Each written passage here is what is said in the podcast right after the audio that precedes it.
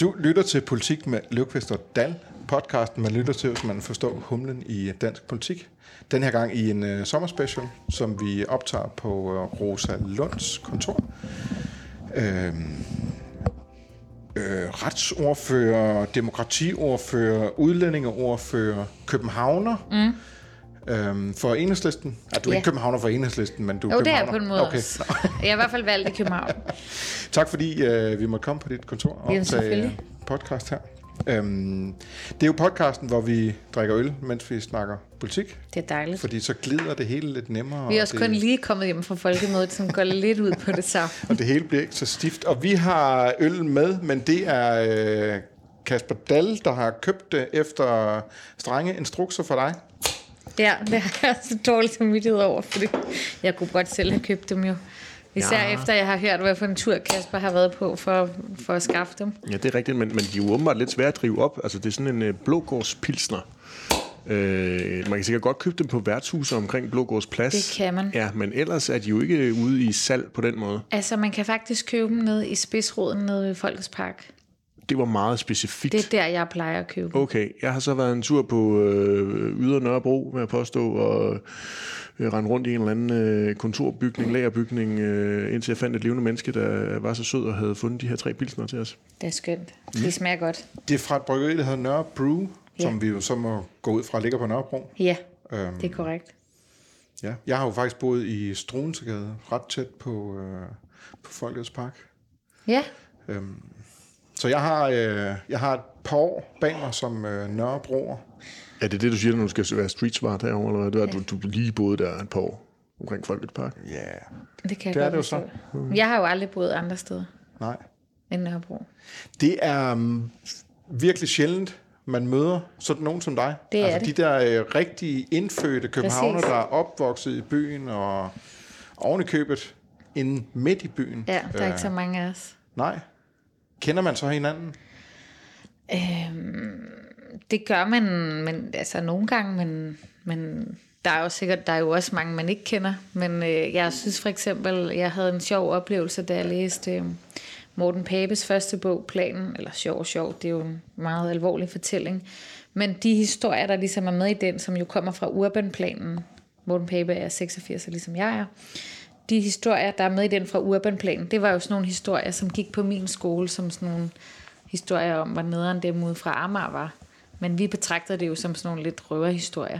Og lige pludselig så er de fortalt i Morten Papes bog fra Urban Planens vinkel, og der fortæller han jo også om, hvordan Urban Planen-drengene konfliktede med drengene fra Blågårdsplads, og det var jo så dem, jeg gik i skole med. Det synes jeg var sjovt. Eller det var jo ikke sjovt, haha, at læse, men det var da alligevel sådan, gud, det var jo, ja. Altså, jeg kunne genkende mange af de historier fra min egen opvækst, ikke? Skal vi ikke smage på øl? Nu glemte jeg helt, at vi faktisk havde snakket om, at det her, det er en pilsner, man drikker af flasken, så jeg kom til at hælde noget op i. Det er også okay. Man kan også godt drikke den af glas, men jeg synes bare, at den smager. Den passer til at blive drukket af flaske. Skål. Skål. Ja, skål. Glimrende pilsner. Yeah. Ja, ikke? Kan ikke smage, den smager sommer. Jeg skulle lige til at sige, at det var en meget sommeragtig øl. Den glider ned, hvis man sidder i solen på Blågårdsplads. Præcis, så kan du rige mange ned, ikke? Ja, hurtigt. Ja, og så er det sådan en... det er næsten svært at opdrive en øl nu, som ikke er fuldstændig vildt humlet og bitter, selv når man går over i pilsneren. Det er den her, ikke? Det er derfor, jeg godt kan lide. Den er meget blid, faktisk. Jeg har alle dage været en klassisk pilsnerpige. Jeg synes, at øl, der smager for bittert, eller... Ja, jeg synes bare, en øl skal smage som en pilsner. Ja. Det gør den her. Jeg vil efterhånden også betragte mig så som en pilsnerpige. Det kan jeg godt forstå. I hvert fald, når det gælder øl. Jeg har heller ikke taget patent på, det. Nej. Der er plads til mange. Tak. Nej, men jeg har også altid betragtet dig som en pilsnerpige. Ja. Det er fint. Så sådan er det. Vi skal også snakke politik. Ja, tak. Vi går igennem 3 emner. Det gør vi normalt altid i vores podcast.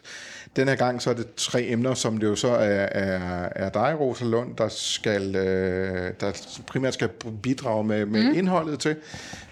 Vi skal starte med at snakke om dine personlige ambitioner i dansk politik, hvis man overhovedet må tale om sådan noget i Enhedslisten, men det får vi at se. Det må man det gerne. Så skal vi snakke om resultatlisten. Hvad har Enhedslisten egentlig fået ud af at være støtteparti for en etpartiregering?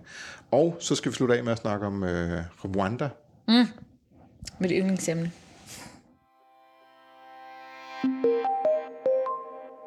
Hvis du er lige så analog som Kasper Løvkvist, så skal du abonnere på en af jysk-fynske mediers 14 regionale dagblade. Her får du også Avisen Danmark, hvor der er masser af politiske analyser og interviews. 34 år. 35. 35? Nå, så har du haft fødselsdag for nylig? Så? Nej, jeg er fra december. Okay, nå. Men lad os bare sige, at jeg er 34. Retsordfører, det er sådan traditionelt Enhedslisten et af sådan de vigtigere ordførerskaber. I har haft store profiler på det område før, så du er sådan du er noget pænt op i hierarkiet i Enhedslisten. Det kan vi tillade os at sige det. Hvis der egentlig er et hierarki. Det er der i hvert fald mange, der siger til mig, eller i hvert fald der sagde til mig dengang, jeg blev retsordfører, som jeg jo blev, da jeg kom ind og skulle være vikar for Johanne Schmidt-Nielsen. Og jeg læste selv arbejdsmarkedsjura på det tidspunkt, men ellers har jeg jo ikke sådan haft berøring med retspolitik. Så det var virkelig en hård, stejl læringskurve, og jeg ville jo egentlig allerhelst arbejde med velfærdsområdet, som er det, jeg kender. Men det var ligesom den mulighed, jeg fik, eller det valg, jeg fik, det var, om jeg ville sidde med ret eller erhverv. Og så valgte jeg ret, fordi at jeg læste jura, og så tænkte jeg, at det gav mening. Og så var der nemlig rigtig mange, der sagde til mig sådan, nå, tillykke, nu er du rigtig nok stedig. Og jeg ville ønske, at det var sådan noget, man sagde til en uddannelsesordfører eller til en børneordfører, fordi det er da sindssygt vigtigt. Ja. I har jo det her rotationsprincip, men du falder ikke for det til næste valg, men kommer så til at falde for det til næste valg igen. Ja. Med mindre I får lavet jeres... Ja, eller det kommer jo også lidt an på, hvordan valgene falder. Okay. Altså fordi min rotation er nulstillet, fordi jeg har været ude i mere end 2 år. Ja. Eller med mindre at københavnerne, de vælger at stemple ud af Enhedslisten, når der kommer et folketingsvalg, måske fordi resultatlisten, den ikke er så prangende, som vi skal ind på lidt senere i podcasten, og så igen vælger Rosa den her gang. Det kan jo ske, men det er jo et grundvilkår for... Det er det, og jeg har jo prøvet det på den hårde måde, kan man sige. Jeg røg jo ud i 2015. Ja. Hvordan var det? Det var hårdt. Det var rigtig hårdt. Ja, det var rigtig hårdt. Altså, jeg synes, det er rigtig sjovt at sidde i Folketinget, og jeg synes, det giver rigtig meget mening. Og jeg var jo også ligesom blevet opstillet i 2011 sammen med Pernille, sammen med Stine, sammen med nogle andre, som skulle ind for første gang. Og så jeg så dem meget som mit hold, og nu er jeg ligesom en del af et andet hold, som også er et godt hold. Det er slet ikke det, men det var den der følelse af ligesom ikke at være en del af holdet længere. Du blev sat af? Jeg blev sat af, eller sat på bænken, eller hvad man skal sige. Jeg forestiller mig, at det er sådan fodboldspillere, der virkelig har drømt om at spille en eller anden stor kamp, som de så ikke får lov til at spille, har det. Jeg ved ikke, om det er en dårlig sammenligning, men det har jeg tit tænkt på. Ja. Men du blev så ikke slået ud af det? Jo, det gjorde jeg. Jo, altså i en periode, men for at komme tilbage. Altså, det var ikke, som du sagde, fint nok, de har afvist mig. Jeg gider ikke danskerne og vælgerne mere. Præcis, jeg blev slået ud af det i en periode, men fortsat jo faktisk i Enhedslisten, altså med at sidde i Enhedslistens hovedbestyrelse og så videre. Og kom så tilbage ind der skulle være vikar, og så kunne jeg jo så se på de efterfølgende interne afstemninger i Enhedslisten, at jeg også lå rigtig højt. Men det har jeg egentlig altid gjort, men vi har bare haft det der system, hvor vi også placerer på forskellige kredse, det er ikke altid den placering, man har i uafstemningen, der er afgørende, og det har jeg eddermame også lært, må man sige. Ja. Men hvordan var det? Altså, du siger, du blev faktisk slået ud af det. Hvordan gav det sig udtryk, han har sagt? Altså, der er jo noget, der følger noget eftervederlag med, så man bliver ikke presset med det samme på at skulle sikre sit levegrundlag. Men sidder man så bare derhjemme og kigger ind i væggen, eller? Altså, jeg vil sige, og det her skal virkelig ikke være en opfordring til nogen, eller en opmuntring, men jeg kender rigtig mange af klubberne i Kødbyen rigtig godt fra den periode. Altså, jeg gik rigtig meget i byen. Ja. Jeg røg jo ud af Folketinget, og jeg var ikke færdig med min uddannelse. Jeg havde ikke skrevet min bachelor, jeg manglede et år, og så selve bacheloropgaven. Så det var ligesom det, jeg skulle. Men jeg var vant til at have en arbejdsdag, hvor jeg arbejdede sindssygt mange timer om dagen, en lang arbejdsuge, og så til at skulle være universitetsstuderende. Det er bare noget andet. Det er også hårdt at gå på universitetet, men det er noget helt andet. Så lige pludselig havde jeg jo alt muligt tid, da jeg røg ud der af Folketinget og skulle tilbage ind på universitetet, som jeg ikke rigtig vidste, hvad jeg skulle stille op med. Og så sad jeg i Enhedslistens hovedbestyrelse, og så gik jeg rigtig meget i byen og rigtig meget i skole, og det var det, der var. Og det var også mærkeligt. Du drak det væk, kan man sige.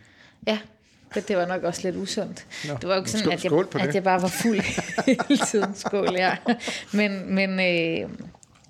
Men jeg husker bare den der periode, som sådan, så besluttede jeg ligesom bare, så måtte jeg også gerne gøre alle de ting, man ikke nødvendigvis gør, når man er meget ung, når man bliver valgt til Folketinget. Altså, jeg var 23, da jeg blev valgt, og der gik mine venner jo rigtig meget i byen, men jeg skulle jo ligesom herind og lave alt muligt forhandle med Christine Antorini og Morten Østergaard og hvem der nu ellers var minister. Og nu havde jeg lige pludselig ikke det på mig længere, og så tror jeg bare ligesom, at jeg også havde noget opsparet, opsparet energi, jeg skulle fyre af nogle ting, jeg havde lagt rigtig meget låg på mig selv. Dengang havde vi jo heller ikke været igennem hele MeToo-bølgen. Altså, jeg havde da også nogle ting med mig, som jeg var sådan, og det kan man ikke, når man er kvindelig folketingspolitiker, og der skal man virkelig passe på sig selv. Og så jeg ændrede også alt muligt, min garderobe og alle mulige ting. Så hvordan lagde du bånd på dig selv som politiker? Følte du skulle klæde dig som politiker? Ja, jeg havde for eksempel aldrig nedring og tøj på. Okay. Det har jeg jo nu. Nu er jeg også lige ældre, ikke? 10 år ældre. Og jeg blev også, kan jeg huske, jeg gik til stemmetræning, fordi der var ikke nogen, der skulle sige om mig, at det bare var sådan en lille pige, vel? Og jeg fik også... Altså for at lyde mere, for at få mere autoritet i min stemme, måske? Ja, for at få mere autoritet i min stemme. Og jeg fik også... Men den der stemmetræner, hun lærte mig også sådan noget med, hvordan man skal bruge sit kropssprog og så videre. Og så blev jeg også klippet korthåret. Altså sådan en page. Det er meget besværligt, når man har en krøller, vil jeg sige, at holde sådan en. Men det var også ligesom for sådan at komme til at se lidt ældre ud. Ja. Og det gav du så fanden i, altså det du røg ud. Ja, ja. Og gav den gas i Kødbyen. Præcis, ja. Så begyndte jeg at få ordnet negle igen og vipper og alt muligt, som jeg ikke gjorde i den periode, fordi jeg var sådan bange for at være for feminin. Nu har jeg det helt modsat. Hvorfor tror du, det er sådan? Jeg tror både det er, fordi jeg er blevet ældre, og jeg er mere sådan sikker på mig selv, end jeg var dengang. Og jeg tror også, at det er, fordi vi har jo været et kæmpe hold eller en kæmpe flok, som har forsøgt at rykke den debat med, hvad kvindelige politikere kan og må. Og det er... der er vi bare et andet sted nu, og der er en helt anden accept nu. Altså, jeg vil også våge at påstå, at der bliver skrevet meget mindre om, hvad for noget tøj kvindelige politikere går med, end der gjorde dengang. Altså, jeg kan tydeligt huske, at hver gang, at Stine Brix og Pernille Skipper og jeg, vi skulle stille op til interviews, så blev vi spurgt, om vi købte tøj det samme sted, og om vi købte tøj det samme sted som Johanne Schmidt-Nielsen. Og det var der på en eller anden måde jo bare aldrig nogen, der spurgte Carsten Lauritzen og Christian Jensen om, selvom de havde helt ens tøj på. Og sådan er det jo ikke nu. Altså nu er der ikke nogen, der spørger, når jeg stiller op til et interview, der lige spørger, hvor har du købt dit tøj? Og har du købt det samme sted som Victoria Velasquez eller Maja Villersen? Så det er da bare en ændring, jeg sådan helt konkret kan mærke er helt anderledes. Er det... Er der stadigvæk noget, du er opmærksom på, og som du lægger bånd på, eller som, hvor du føler, at der er den der forskel mellem mænd og kvinder på Christiansborg, eller er det hele fortid? Nej, det hele er ikke fortid. Jeg synes der er stadigvæk, at jeg oplever nogle gange, at jeg synes stadig, at jeg oplever, at nogle gange, når vi forhandler for eksempel, så bliver der kigget mere på de mandlige rådgivere, end der bliver kigget på mig, for eksempel. Det synes jeg er irriterende. Altså jeres rådgivere? Ja. Der er jo også forskel på den måde, at nu har vi jo ligesom, det har vi i hvert fald i Enhedslisten, og der har man jo også i mange andre partier ligesom fået lavet undersøgelser af, seksuelle krænkelser, og hvad kan vi gøre ved seksuelle krænkelser? Der er ligesom mange af os, som også har stået frem og fortalt om ubehagelige oplevelser, man har haft, og de oplevelser har jeg helt klart ikke længere, men der er helt klart stadigvæk en forskel i, der er der helt klart stadigvæk en forskel i, hvordan man bliver betragtet. Altså, noget jeg tænker rigtig meget over, det er, at mig, Morten Messerschmidt og jeg, vi deltager jo rigtig meget i de samme debatter. Det handler om frikadeller i daginstitutionerne, eller hvad man må kalde ting. Og jeg bliver altid kaldt skinger, og det bliver han aldrig kaldt. Og fra min stol, så er det sådan her, men det er jo ham, som insisterer på, at der er nogle mennesker, der ikke må få noget bestemt mad, når de er 3 år gamle. Men så er det mig, der er skinger. Og det tænker jeg, der er, fordi jeg er kvinde. Der er aldrig nogen, der kalder Morten Messerschmidt for skinger. Nej, det siger jeg heller ikke, at jeg gør. Jeg har bare noteret mig, at der er den forskel. Og hvis det havde været Peter Velblund, for eksempel, der havde været jeres udlændingeordfører, så... Tror jeg ikke, der var nogen, der havde kaldt ham for skinger. Nej, det ville også være strengt at kalde Peter Velblund for skinger. Ja, det skinger, synes jeg også, men jeg synes også, det er strengt at kalde mig det.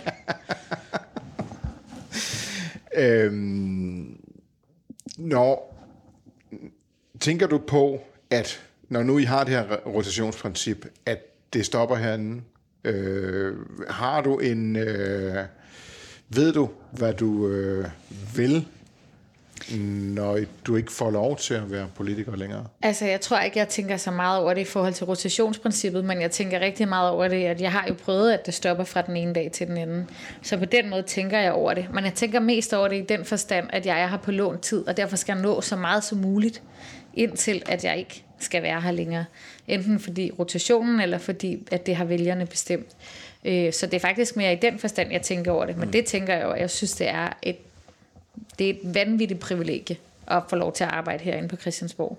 Og et vanvittigt privilegie at få lov til at arbejde med det, som man brænder for. Så jeg tænker faktisk mere over alle de ting, jeg gerne vil have hakket af, eller hvad man skal sige, som jeg synes, at Enhedslisten skal være en drivkraft i at forandre. Altså sådan her, hvad skal vi nå i det næste halve år? Dang. Hvad skal vi nå i den her valgperiode? Sådan nogle ting. Så jeg tænker over det i den forstand, men ikke så meget på grund af rotationen, nok mere på grund af, at jeg har prøvet, hvad der sker, når det lige pludselig ikke er der mere. Er det en af fordelene ved jeres rotationsprincip, at I skal nå at få ændret en masse i den tid, I er her? Ja, det tænker jeg da, det er. Det tænker jeg da rigtig meget, det er. At man ved ligesom godt, at det stopper, og man ved også godt, at at hvis man gerne vil nå at sætte sit præg på det, så skal man jo køre.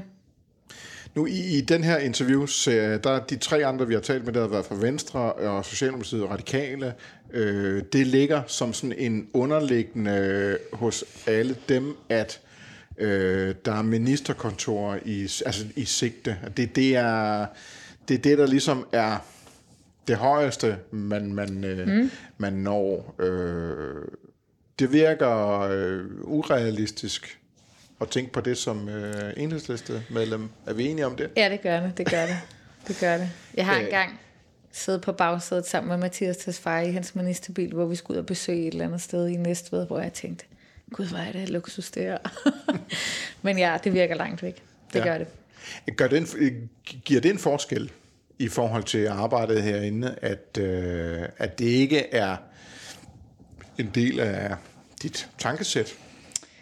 Det kan da sagtens være, det skal jeg ikke kunne svare på. Altså, jeg håber da, at hvis det var sådan, at der var ministertaburetter i sigte, så ville det stadig være det politiske projekt, der drev det. Altså, at grunden til, at man gør, som man gør, er, at man gerne vil forandre Danmark for de mennesker, man nu engang går op i at forandre det for, eller jeg ved ikke, om det giver mening, men altså, det skal jo gerne ikke være ministerbilerne eller ministertaburetterne, der driver værket. Og det kan man jo godt have. Tænk på, hvor meget mere man kan ændre, når man sidder der. Ja, det er rigtigt. Det kan man. Det er der nogle ministre, der kan. Men der er jo også nogle ministre, som bare får besked oppefra, og det tror jeg ikke. Det tror jeg lige meget, hvad for en regering man ser på, så er der jo nogle ministre, som har mere magt end andre. Altså, jeg synes da også, at Enhedslisten har bevist, at man også kan have rigtig meget magt, når man står udenfor. Et andet parti, apropos Morten Messerschmidt, der har bevist det, det er jo Dansk Folkeparti. Så du behøver ikke at være minister for at have magt. Tror jeg bare, det er det, jeg prøver at sige. Der kan man også godt argumentere for, at det, at de ikke ville have ministerposterne, det kan... Altså, de ville helt sikkert have været et andet sted i dag. Det ville de. Men kunne du tænke dig at være i et... Kunne du godt tænke dig at være minister? For jeg tænker, du tænker nok ikke om dig selv, at du vil være en af dem, der ikke kan ændre noget. Nej, det tænker jeg ikke om mig selv. Det er helt korrekt. Men det er ikke sådan noget, jeg sådan går og tænker over det, men jo, nogle gange tænker jeg at hvor ville det dog være dejligt, hvis det var mig, der havde siddet for bordenden samtykkeforhandlingerne, eller forhandlingerne om samtykkeloven, var der gået fuldstændig anderledes, hvis det var mig, der havde siddet for bordenden, det samme politiforliget, det samme kriminalforsorgsforliget, for sådan at nævne nogle af mine store forhandlinger i denne her valgperiode. Men det er godt nok sjældent, at jeg tænker, at jeg hellere ville sidde der. Tror du, der er nogen i Enhedslistens bagland, som godt kunne tænke sig, at I kommer i regeringen? Det er et godt spørgsmål. Pelle Dragsted? Ja, han har i hvert fald luftet tanken flere gange. Og jeg vil da heller ikke udelukke, at det kommer til at ske på sigt. Altså, jeg ved jo ikke, hvor Enhedslisten er om 10 år. Altså, jeg meldte mig ind i Enhedslisten i 2005, og der havde jeg da på intet tidspunkt forestiller mig, at vi vil være der, hvor vi er i dag. Altså, så på den måde er det jo ikke... På den måde er det jo ikke til at sige, hvad der sker. Men jeg går ikke sådan rundt hver dag i mit arbejde herinde og tænker, ej, hvor er det dog irriterende, at det er Kaare Dybvad, der er udlændingeminister. Og når jeg tænker det, så handler det ikke om, at det er fordi, det er ham, der er minister. Så handler det om, at regeringen har en dårlig udlændingepolitik. Så er det derfor, jeg er irriteret. Mm. Så på den måde er det ikke det, der fylder. Kan man overhovedet tale om, at du har en karriere? Altså, det tror jeg, at der er mange omkring mig, som synes og som taler om, og som tit i tale sætter, når man ikke er så meget derhjemme, og ikke er så meget til stede, og ikke længere har tid til at være i Kødbyen hele tiden. Så er der mange omkring mig, der i tale sætter, at jeg har en karriere. Jeg er også måske nogle gange lidt træt af, at ordet karriere har sådan en negativ klang, altså fordi... vi kan da godt kalde det karriere, men vi kan også kalde det et kald, vi kan også kalde det er noget, jeg ved, jeg gør i en afgrænset periode. Måske skal jeg gøre det igen. Altså, det har vi jo også flere eksempler på, ikke? Både Søren Søndergaard og Jette Gottlieb er jo kommet tilbage, ikke? Mm.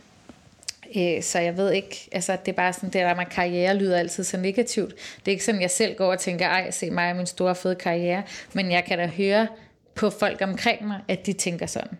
Ja. Og når man så kobler ambition til karriere, så handler det jo ofte om ligesom at stige stødt i hierarkiet derhen af. Hvordan kan du det, han har sagt? Altså det tænker jeg da godt, jeg kan. Altså jeg synes at ikke nødvendigvis, at det der med ambitioner hænger sammen med at stige i hierarkier. Nej, altså, hvis man kobler det til karriere i hvert fald. Altså ambitioner, også når man kobler det til karriere, kan jo også handle om rigtig mange andre ting. Altså for eksempel, at man har en ambition om, det tror jeg, der er mange politikere, der har, at sætte en dagsorden. Der er mange politikere, det har jeg i hvert fald selv, der har en ambition om, at der er nogle ting, der skal forandres. Og så må man jo ligesom måle sig selv på det, og også blive målt på det, tænker jeg, af vælgerne.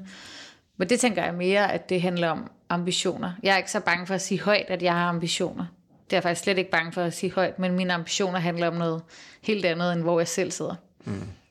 Der er sådan en vis forhistorie for, at folk på den ydre del af venstrefløjen, når de finder ud af, at de faktisk mener, det er alvorligt, de gerne vil være med til at forandre noget, så begynder de ligesom at søge ind mod midten, og mange af dem havner i Socialdemokratiet, og nogle af dem ender i ministerier. Ja, det gør de.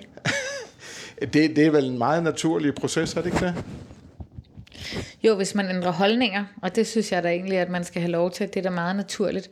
Men jeg tænker da tit på, at den murerlærling, jeg lærte at kende, da jeg var 14 år, i en organisation, der hed Rød Ungdom, er en helt anden person, end den person, som er justitsminister i dag. Ja. Det tænker jeg tit på. Mathias Tesfaye og jeg har kendt hinanden i rigtig mange år, og han er jo et fuldstændig andet sted i dag, og jeg synes jo, det er helt fair, at han har ændret holdninger. Det må han jo gerne. Men det tror jeg bare ikke, at jeg kommer til. Pernille Rosenkrantz-Theil, som var min første sådan erfaring med at lave valgkamp. Altså det var da hun stillede op for Enhedslisten. Der var jeg med til at lave valgkamp for hende. Hun er jo også et andet sted i dag, og der må jeg også bare tro på, at det er fordi hun har ændret holdninger. Og det har bare meget svært ved at se mig selv gøre. Ja, eller måske ændret syn på, hvor man faktisk kan ændre noget fra. Jamen så er spørgsmålet jo så om, lad os antage, at de ikke har ændret holdninger, men at det bare er taktik.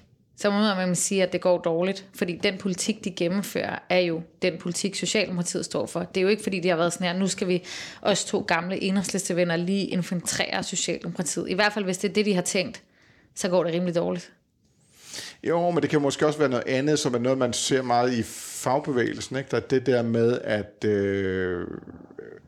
det nytter ikke... Altså, det giver kun mening at være der, hvor de store beslutninger bliver taget, fordi det andet, det er bare en diskussionsklub. Jamen, de store beslutninger bliver jo i høj grad taget i Folketinget, kan man jo så omvendt sige. De store beslutninger bliver jo i høj grad taget, når man laver en aftale, og det er jo Folketinget, der laver den, og selvfølgelig kan en minister præge den aftale rigtig meget, det er jo det, en minister gør. Sidder for bordenden, styrer dagsordenen, alle de der ting. Det har da selvfølgelig en enorm betydning, men jeg tror bare, at min pointe er, at det må jo være fordi, at både Pernille Rosenkrantz-Theil og Mathias Tesfaye har ændret holdning, fordi ellers så ville de administrere deres ministerie på en anden måde, end de gør. Og du ændrer ikke holdning til noget som helst? Jeg har ændret holdning til mange ting gennem tiden. Altså hvis vi igen skal gå tilbage til... Jeg vil skyde på, at du var meget mere rød, da du var 17. Det var jeg også. Det kan jeg jo ikke tøst vide, hvor det ender. Der er jo nogle ting, jeg har ændret holdning til. Jeg har et helt andet forhold til EU i dag, end jeg havde, da jeg var yngre. Og det er kommet meget med, at jeg blev udlændingeordfører. Det skal jeg da også ærligt indrømme. Altså, da jeg arbejdede med uddannelsespolitik, som jeg gjorde i elev- og studenterbevægelsen også, der var EU jo noget, som kom med brugerbetaling, med markedsgørelse og med ensretning. Og det brød mig ikke om. Og det synes jeg, at det er venstrefløjens opgave at kæmpe imod, og der så jeg ligesom EU som altid som en modstander. Nu arbejder jeg med rets- og udlændingepolitik, og der må jeg bare sige, at der er EU i høj grad en medspiller.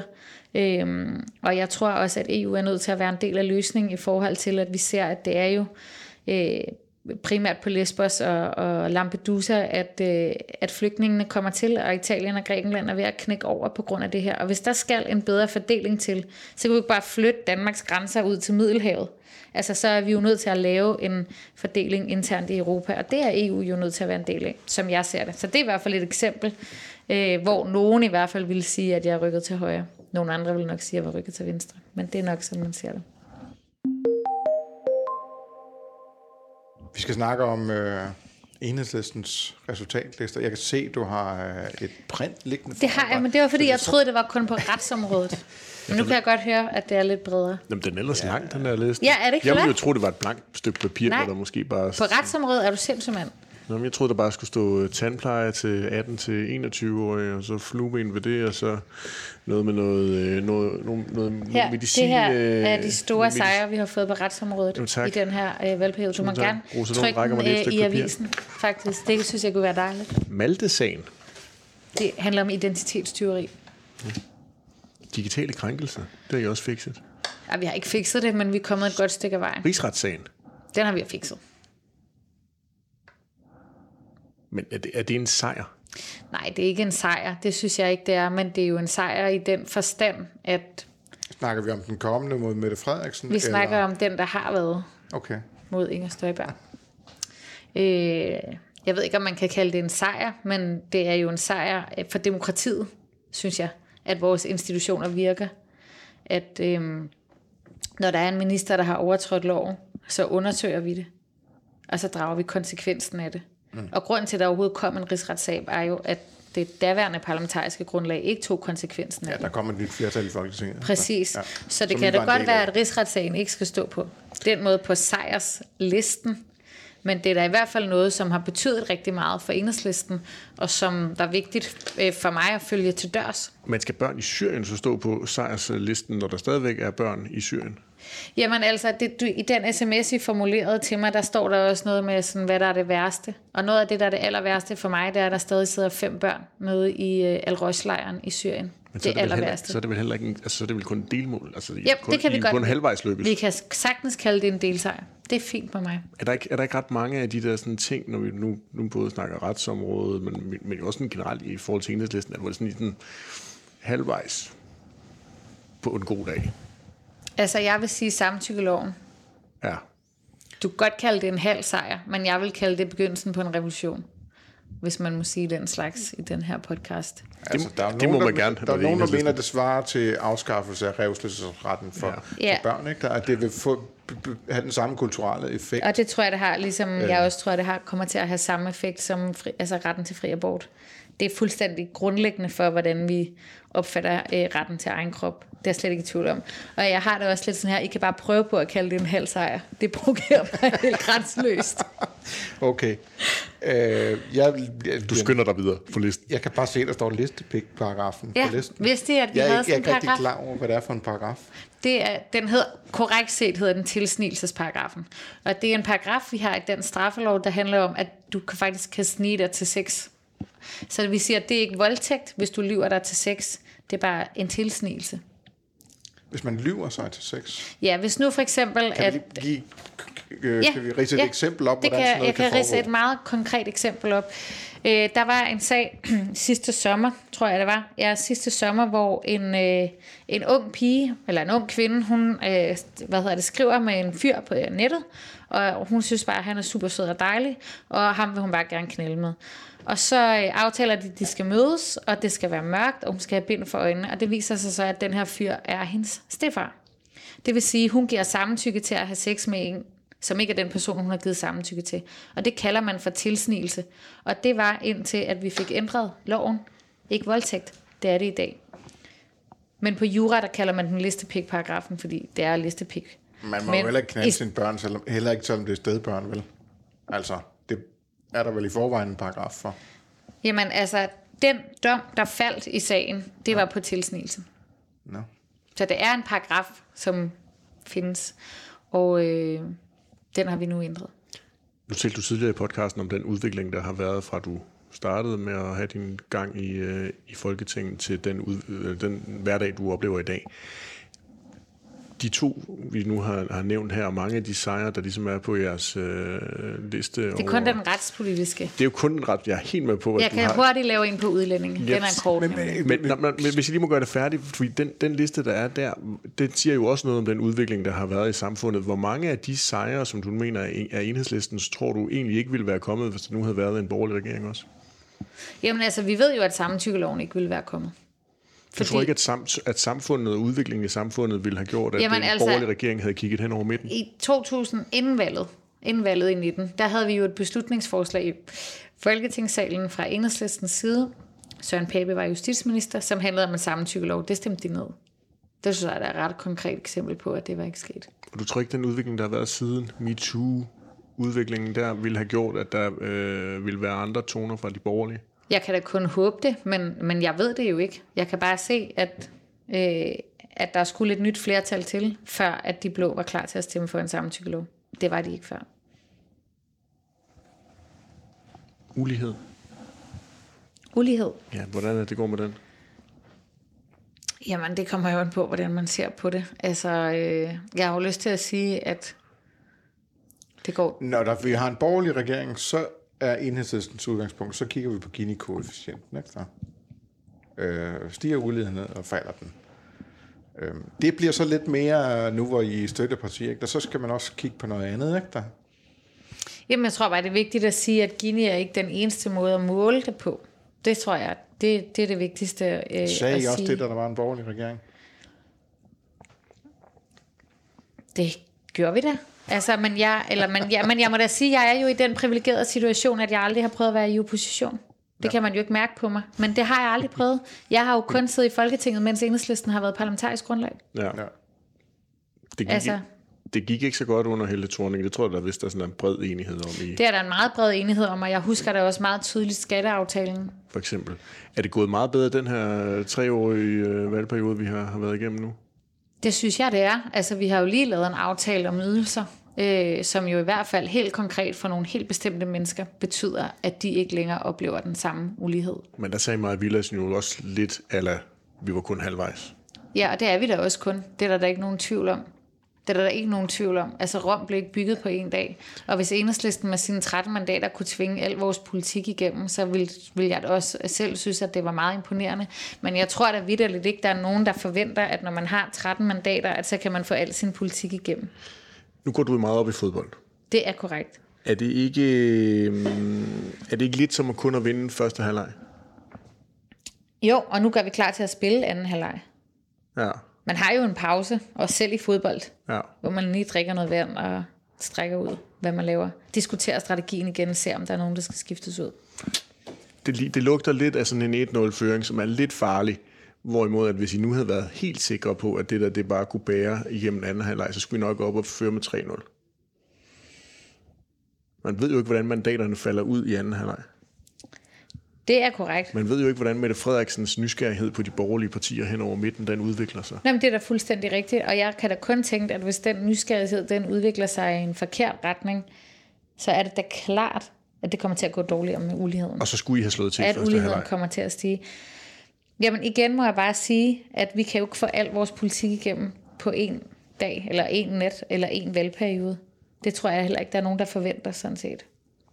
Men jeg synes faktisk, at vi er kommet det stykke, som vi gerne, eller man sige, som vi gerne ville, men den retning, som forståelsespapiret satte, det synes jeg, at den her aftale, vi lige har lavet, den, det går samme retning. Og jo, vi kunne da godt have tænkt os, at det var mere. Vi vil da stadig gerne afskaffe integrationsydelsen, men igen, vi har ikke 90 mandater.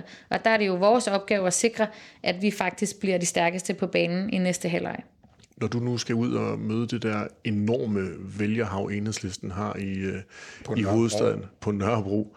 Ja. I løbet af mellem 80% og 90%. Er ikke fedt? Ja. Og det skal du i løbet af de næste 10-11 måneder maksimalt. Er du så helt tryg i maven over, at de godt kan se, at det er Enhedslisten, der har været parlamentarisk grundlag for den her socialdemokratiske etpartiregering i 3-4 år på det tidspunkt?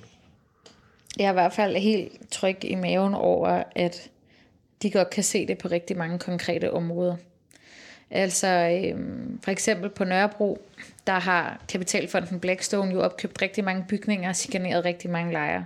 Hvis ikke Enhedslisten havde været parlamentarisk grundlag for den her regering, så havde vi ikke fået et indgreb over for Blackstone. Det har vi. Det kan de mærke. Vi har fået minimumsnormeringer. Det kan de mærke. Så det tror jeg godt, de kan mærke. En af måderne, eller som Enhedslisten jo går meget op i, det der med, at den regering, den her gang, der skulle I have det her forståelsespapir. Ja, tak. Det var vigtigt, så det ikke gik galt, ligesom med, I synes, det gjorde med Thorning. Nu ved jeg godt, at det ikke er partilederen eller den politiske ordfører, vi taler med her, men når I skal... Enhedslisten samlede hovedbestyrelse. Eller Enhedslisten samlet hovedbestyrelse. Men når I skal, hvis I skal lave forståelsespapir næste gang, det vil jo, går jeg ud fra, hvad nogle af de ting, I også vil slå på i valgkampen, at I gerne vil. Hvad kan Socialdemokraterne ligesom forvente af jer, at der vil være vigtigt for jer næste gang, hvis det bliver et rødt flertal?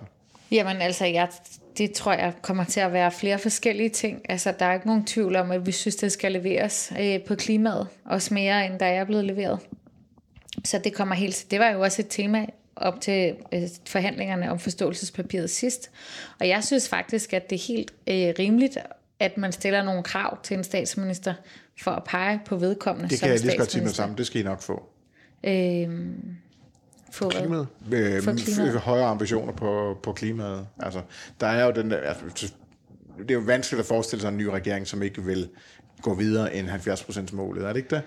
Jamen, jeg bliver sgu i tvivl nogle gange, må jeg simpelthen sige. Altså, indtil videre har vi da kun set det her ord, at Mette Frederiksen også er grøn.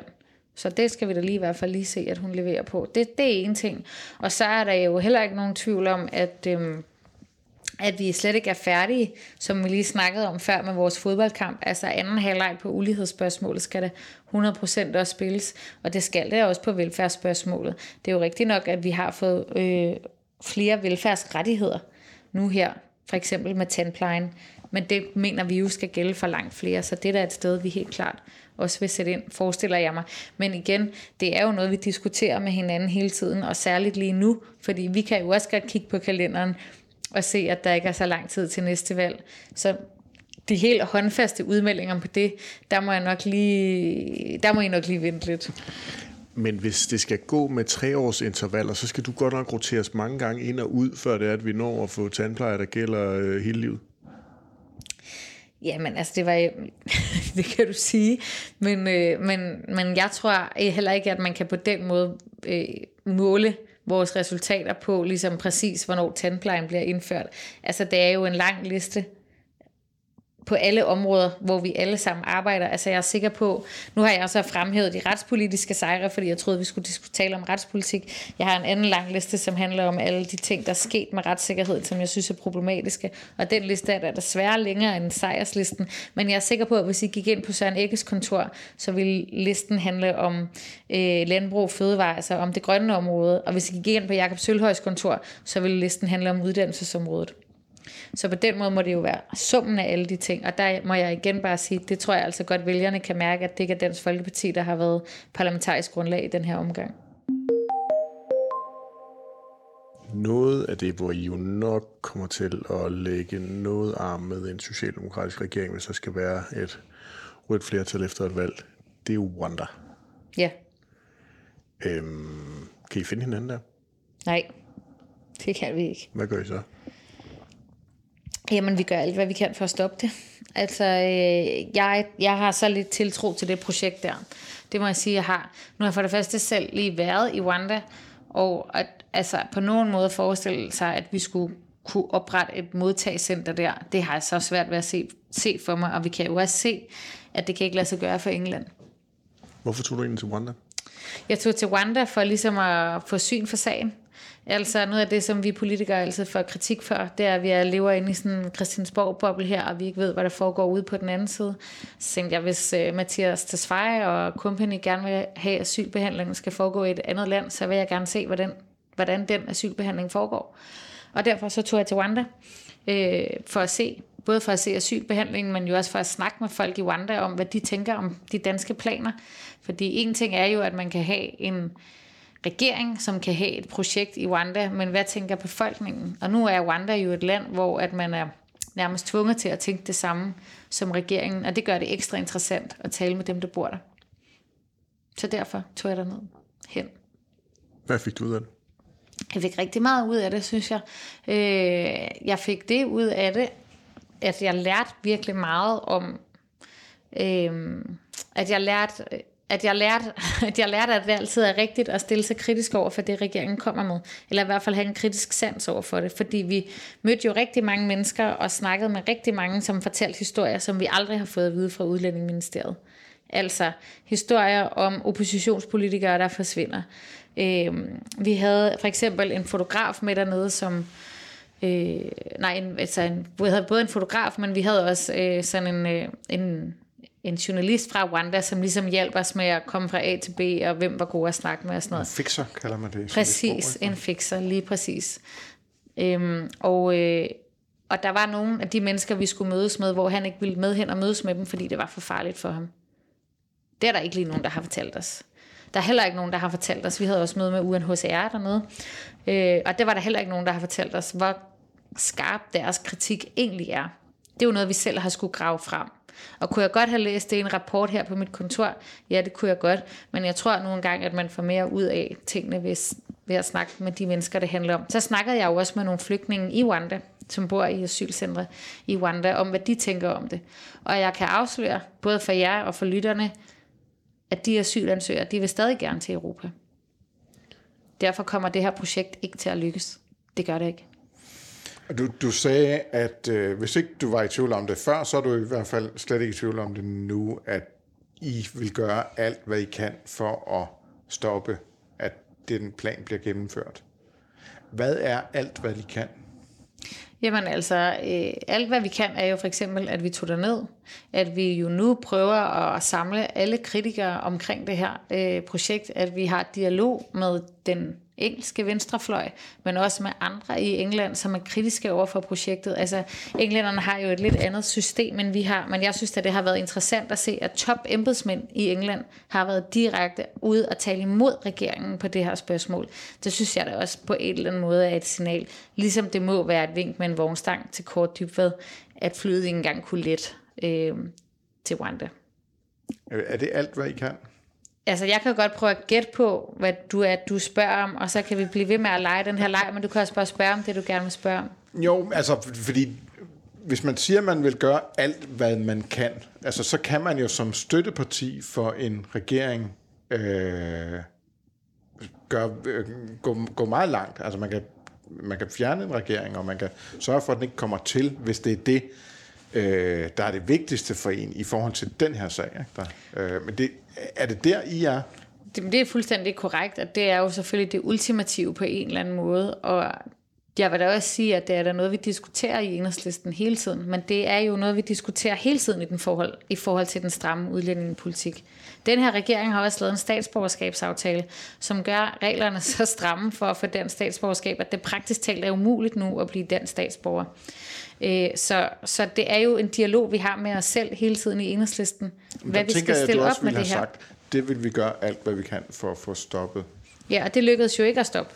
Nej. Altså, det gjorde det da ikke. Og der stod der jo også en Markus Knudt og en Mads Fuglede og var klar til at lægge mandater til den aftale, ligesom de har gjort til den her det her spørgsmål om et modtagscenter i et tredje land. Det er jo højrefløjen, der har lagt mandater til det. Det er jo ikke Enhedslisten. Og derfor så må det jo hele tiden være en overvejelse. Derfor må det jo hele tiden være en overvejelse for os om, hvordan vi får mest indflydelse, hvad vi skal gøre. Og det er også bare for at sige det helt ærligt. Jeg vil slet ikke udelukke, at vi ender der, hvor det er det, vi siger til regeringen. Det var slet ikke udelukket.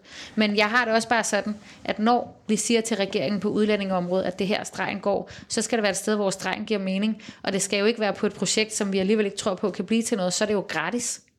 Forstår du, hvad jeg mener? Kunne I også ende der, hvor det var, I blev enige med jer selv om, at okay, så var det måske heller ikke vigtigere, fordi hvis det ultimative det er at vælte regeringen, så er det alligevel på Rwanda, så er det alligevel vigtigere, at I får forbedret forholdene for dem, der er inden for landets grænser? Jeg tror ikke, man kan gøre det op på den måde. Men det kan I jo blive tvunget til.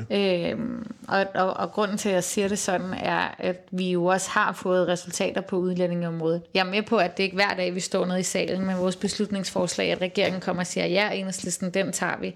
Men jeg vil også våge at påstå, at hvis ikke det var, fordi vi havde lavet forståelsespapiret, så var børnene ikke kommet ud af Sjælsmark, så var Danmark ikke begyndt at tage kvoteflygtninge, så havde 7-3-flygtninge ikke fået ret til at tage uddannelse. Så det er bare lige inden vi formalede det op til, at Enhedslisten ikke har nogen indflydelse på udlændingeområdet, så vil jeg bare sige, at det er ikke rigtigt. Jo, men det kunne jo også godt være, at I fik sådan nogle sejre til listen, når der skal laves et forståelsespapir eller et regeringsgrundlag, hvis der skal være flere partier med, men at Rwanda stadigvæk er der. Så vil vægtskålen jo handle om, er det Rwanda, eller er det forhold i Danmark?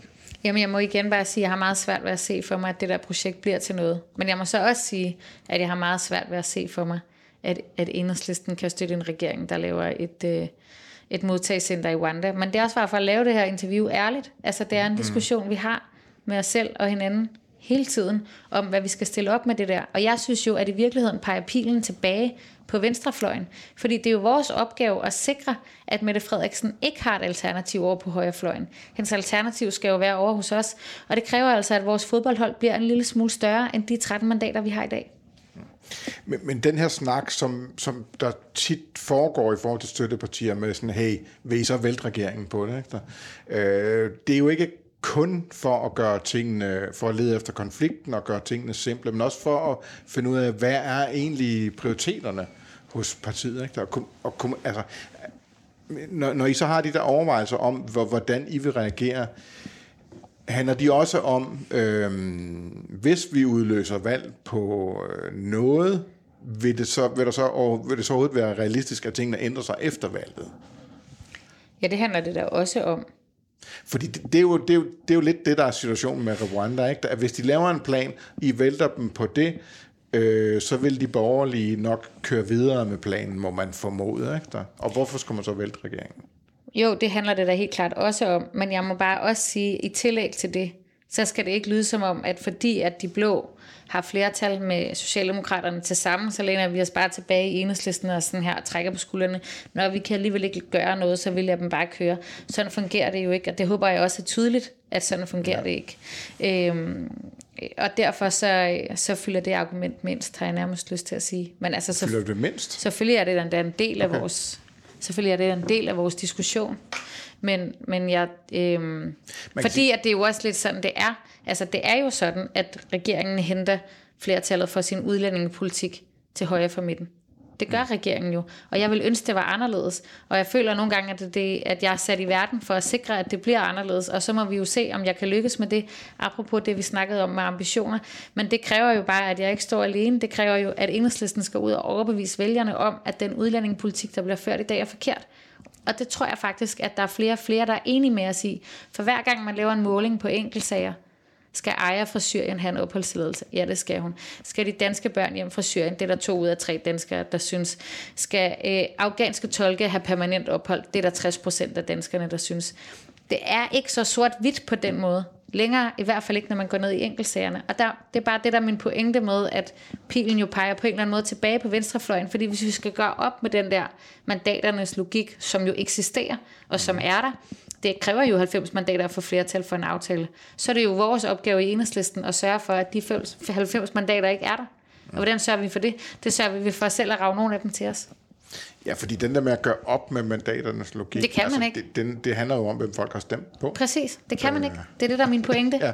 Og derfor er det, jeg prøver at sige, at opgaven ligger jo ikke på Christiansborg. Opgaven ligger uden for Christiansborg, for Enhedslisten, for at sikre, at der er flere mennesker, som stemmer på os næste gang, så at Socialdemokraterne ikke kan hente deres flertal til højre. Og indtil det sker, der må I bare acceptere, at der er et flertal for en udlændingepolitik, som slet ikke er jeres. Nej.